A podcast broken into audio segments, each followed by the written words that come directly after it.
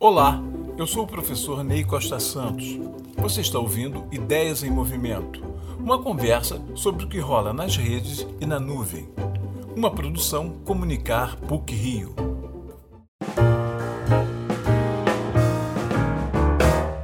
Em seu livro Distâncias do Cinema, o filósofo Jacques Rancière faz de passagem menção a algo que, embora muito presente nos filmes de faroeste, costuma passar despercebido.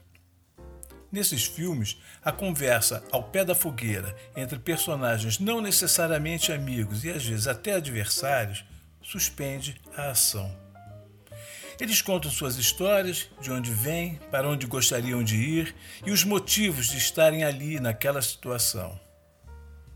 Logo que a ação é retomada no filme, nem sempre as expectativas se cumprem. Eles não voltam a conversar e suas questões poderão ser resolvidas em duelos, tiroteios ou pela morte. A conversa ao pé do fogo remonta a uma longa tradição. Gostamos de ouvir histórias e de contá-las. Com a suspensão do tempo em nossas ações cotidianas, podemos ouvi-las e pensar quem somos, de onde viemos, para onde vamos. Essa é a tradição do griot, presente em várias culturas orais da África e do Brasil. Essas pessoas podem ser sábios, mães de santo, pajés, velhos descendentes de escravos, e seus relatos trazem os segredos da criação do mundo e a origem do grupo a que pertencem, preservando assim identidades e saberes. Quando no início do cinema se discutia se aquilo teria futuro, muitos achavam que a excitação gerada pela novidade não duraria, pois era uma simples invenção de feira. Outros, entretanto, logo perceberam que aquele dispositivo seria ótimo para contar histórias. O sistema original do cinema se organizou para isso contar histórias que poderiam ser vistas.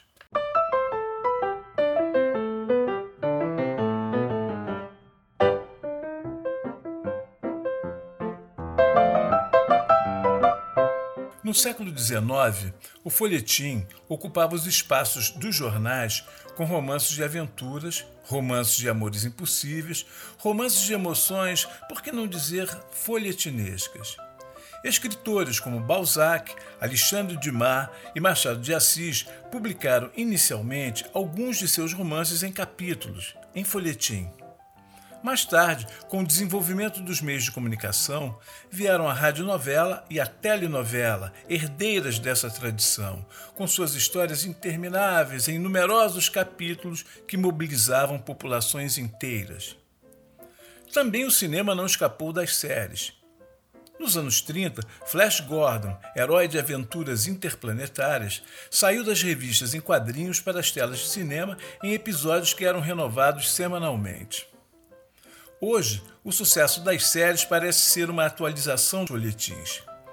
É claro que as temáticas são diferentes e diversas, mas permanece o hábito de acompanhar as tramas e as peripécias dos personagens, não importando que algumas temporadas possam se estender por anos. Há quem diga que tudo isso é a velha e boa literatura se adaptando às formas de comunicação contemporânea, às novas tecnologias. Houve um momento em que se dizia que as histórias com começo, meio e fim estavam condenadas por serem discrepantes com a realidade, que é fragmentada e sem a linearidade desse tipo de narrativa. Tempos de descontinuidade e desconstrução.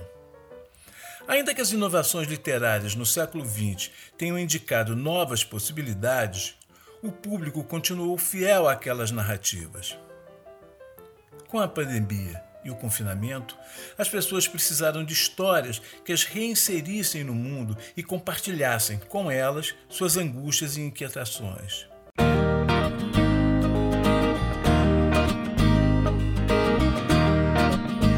Nunca se falou tanto em storytelling, ou seja, em contação de histórias. Suas técnicas, suas formas e sua importância já estão nos currículos escolares. Telenovelas, das quais já se sabiam os finais, foram reprisadas. As plataformas de streaming aumentaram a oferta de conteúdos e o número de acessos cresceu. Narrativas publicitárias buscaram o storytelling para criar identidades entre as marcas e seus públicos. Crianças adoram ouvir histórias. Com elas, se retiram para seu mundo interior, enfrentam seus dragões, vivenciam suas emoções e compartilham novos mundos. Em volta da fogueira, dançamos e ouvimos histórias, sejam a dos novos dispositivos ou aquelas contadas de viva voz por nossos pais, avós ou mestres. Com elas, renovamos nossa imaginação e nos constituímos como pessoas.